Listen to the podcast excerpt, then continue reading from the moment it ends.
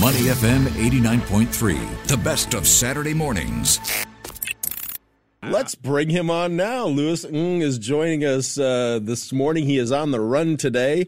Uh, Louis is, of course, the Singapore Member of Parliament for the Nee Soon GRC. And uh, Louis, great to have you with us. We know you're on your way to an event, so we won't keep you too long. Good morning. Um, but first, we're going to talk about two topics here. First, let's do a quick check in with you on on COVID, and second, we're going to talk about vaping and secondhand smoke. Uh, so, good morning. Uh, what? How do you feel? How do you feel about our COVID spike that we've had here over this past week or two weeks?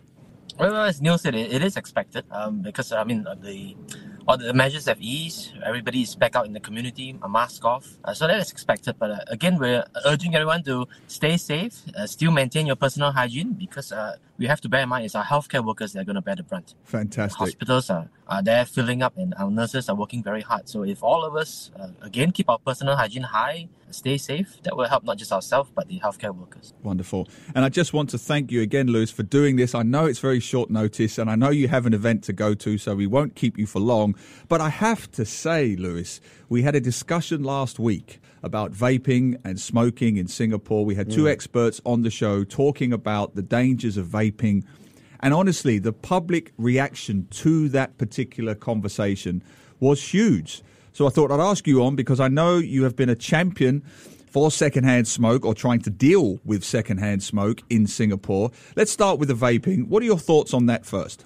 So originally, I mean, when we, we spoke about vaping in Parliament for the first time, I was supportive supportive of it uh, as a mm. step down measure. So people who want to quit smoking, uh, perhaps they can't overnight, uh, but they could start with vaping first and then gradually reduce and, and quit smoking in the end. Uh, but there was this concern uh, from government side about the gateway effect, yeah. which is the people uh, didn't really smoke and started vaping and then turned into smoking. And, and it seems the studies show that that is correct.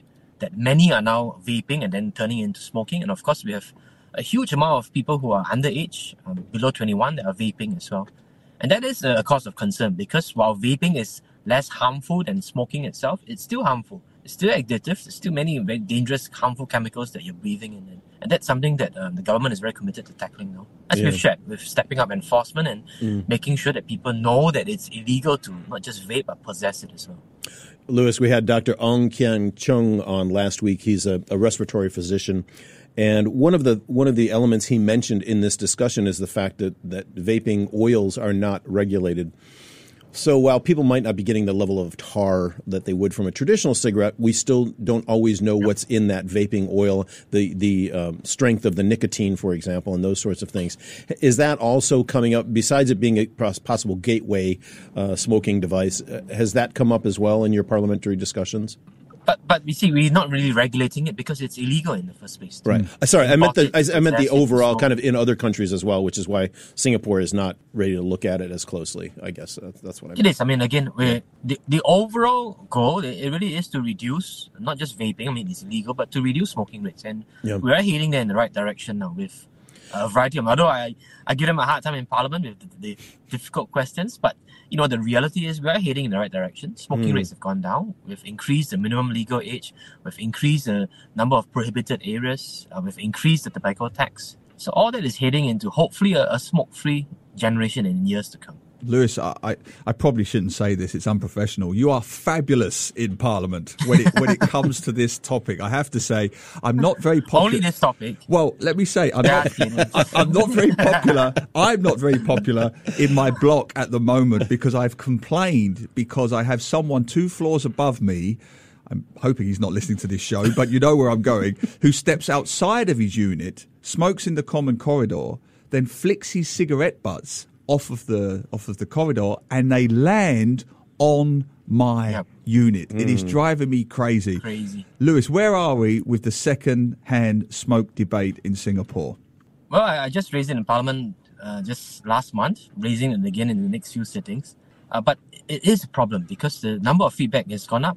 So pre-pandemic it was 400 uh, per year and post-pandemic oh. it's become 900. So it's doubled. And this really is the tip of the iceberg because I think, uh, including you, you know, I don't, I don't know whether you complain to the NEA, but many people don't and they try to live with it. Uh, but remember again, this is, it's a public health crisis. People mm. are dying. One person every other day in Singapore dies uh, when it's attributed to secondhand smoke. I continue to push, but I'm afraid there's not much good news as of yet. Yeah, you know, Louis. And, and, and it's, mm. it's bad news, actually. We had even residents that went to the Community Dispute Resolution Tribunal. Uh, so they go to court on their own. And even though they get a court order to urge the neighbor to stop smoking, that didn't work. That came out in a forum letter. And that's what I raised in Parliament now that even when residents spend their own money and their own time and effort and go to court and get a court order, that doesn't help them as well and, and yeah. really it now requires legislation it, it it is a problem for everybody i you know uh, i live as does neil in a private condo and you know the guy two floors down from me steps out for a cigarette several times a day and you know it's the smoke isn't overwhelming but you notice it right mm-hmm. and we do know that secondhand smoke uh, is potentially cancer causing. And, uh, you know, rather than this person stepping out perhaps uh, 10 or 15 meters away from the building, uh, he's doing it on his balcony. And, uh, and, and that, I'm sure, is impacting everybody because we all leave our doors open during the day and keep the fans on and things. So, anyway, it is a, it is a, a real challenge. Thank you for fighting that good fight. And, uh, and please keep it up. We, at least if we can get it narrowed down even further, like common smoking areas perhaps outside the buildings versus whatever else, that would be a huge start. Yeah, and just to add to it, Louis, this is the uh, sensitive question. Why is it proving so difficult to change? We are very good in Singapore at changing other things when it comes to killer litter and, and, and other issues related to, you know, living together in a very tightly packed community. Why is this one so problematic? I've asked that same question. And that's why my last question was, is there a threshold? That's what I asked uh, Senior Minister of State Amy Khor again, we know feedback has doubled. Is there? A, I have asked whether there's a certain threshold before we, we would change our policy or legislation. The mm. answer is there isn't, and that's why I'm still baffled. To be honest, we just debated the, the new law on the presumption cost for high-rise littering, and that's the same thing I shared. We we put so much effort into making sure people don't throw litter, high-rise litter out. Yeah. That doesn't kill as many people. That that's bad for the environment. It's equally bad. But but again, when it comes to secondhand smoke, I, I don't know, some concerns on privacy and all, which I've addressed in Parliament, that we can use the same cameras we use for high-rise littering. Uh, that that can be a step forward, and I'm hopeful again that the policies will change soon, sooner rather than later. Yeah, and just to add to that, I asked another sensitive question to our respiratory doctor expert last yeah. week. Yeah. If we can ban vaping overnight, why can't we ban smoking when it is clearly much more harmful? And the doctor said, from a medical standpoint, not political, but from a medical standpoint, of course, in an ideal world, we would. Over to you, Mr. MP of Nee Soon GRC. And, and we weren't born. We weren't born yesterday, uh, Louis. Yeah. So we, we get what's going to about to be said here. But yeah, go ahead. What's about to be said? That's probably as sensitive as saying your wife's going to iron your clothes. yes, it did work I out sure for me either. Isn't listening. well, well, the answer is I, I think we can strike the middle ground here. And so the other thing I've been pushing for is the generational ban, uh, which is what New Zealand has done now. Mm. Which means past a certain age, you can never ever buy cigarettes again. Mm. And that's aligned with what we're trying to do, which is to reduce smoking rates altogether. And that's also the middle ground because those who are cur- currently smoking can continue to smoke.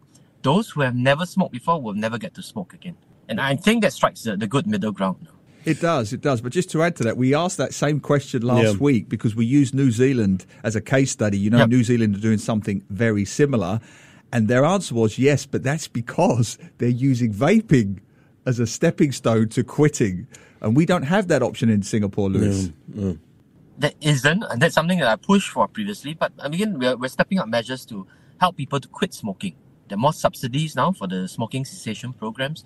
Uh, there's a lot more a social media presence for the quit quit smoking campaigns. And I, you know, I for one can tell you that it is possible. I mean, I smoked for 17 years and I quit overnight. Yeah, and and of course, it's all about motivation. I mean, I quit for my for Ella who was about to be born, and I didn't want her to suffer the effects of secondhand smoke because of my well, my my wanting to smoke. Yeah, the uh, for those of our listeners who aren't aware, the Singapore government is committed to reducing smoking rates to 5% by 2035. And we've talked about the smoking ban in all public parks and gardens and 10 beaches, 15% tobacco uh, tax increase. Although I think we've found that tobacco, you know, tax increases don't necessarily, these sin taxes as they call yeah. the hardcore smokers or drinkers or whomever, it's not going to really impact them. They just, they pay it anyway. Um, and then the anti-vaping campaign that you mentioned, uh, it, it's very, um, you know, very important. Neil and I were having a chat this morning off air and uh, about taxis and uh, you know having having non-smoking taxis because we've all gotten into taxis where the the uncles or aunties are heavy smokers and you know the the just the the prevalence of that smell in the taxi after uh, with them is is actually quite that's even worse than I think the balcony smokers in some cases. What do we do about you know is there anything to do about that sort of thing? I suppose not, right? They are not allowed to smoke in the taxi. Correct. Yeah, they are not allowed to smoke in the taxis. That's true. But there's the lingering smell. I think that that uh, per- permeates the the cab. Well, so I guess it's a matter of enforcement now. As you said, it is. You know, you are not allowed to smoke in, in taxis. Yeah. Fantastic. Um, just finally, Louis, because we know you have to rush off and we appreciate it. What do you see the future for smoking in Singapore? I, I really do believe we can, uh, in pro- probably a few generations, uh, really cut down smoking significantly to a point where we have a smoke-free Singapore. And again, I, I think the generational ban is probably the, the best way forward now. Of all the things I'm pushing for, I mean, it, it really is about reduction. But at the end of the day, a generational ban, and we could study how New Zealand has done it and how effective it's been. Um, I believe that's the way forward. Fantastic. Thank you very much, Louis. We know you're busy. Yeah, Louis, thanks so much. Louis, mm, No, who- no, no, thank you so much for having me on. joining us today. Have a great weekend. To listen to more great interviews, download our podcasts at moneyfm893.sg or download our audio app. That's A W E D I O. Available on Google Play or the App Store.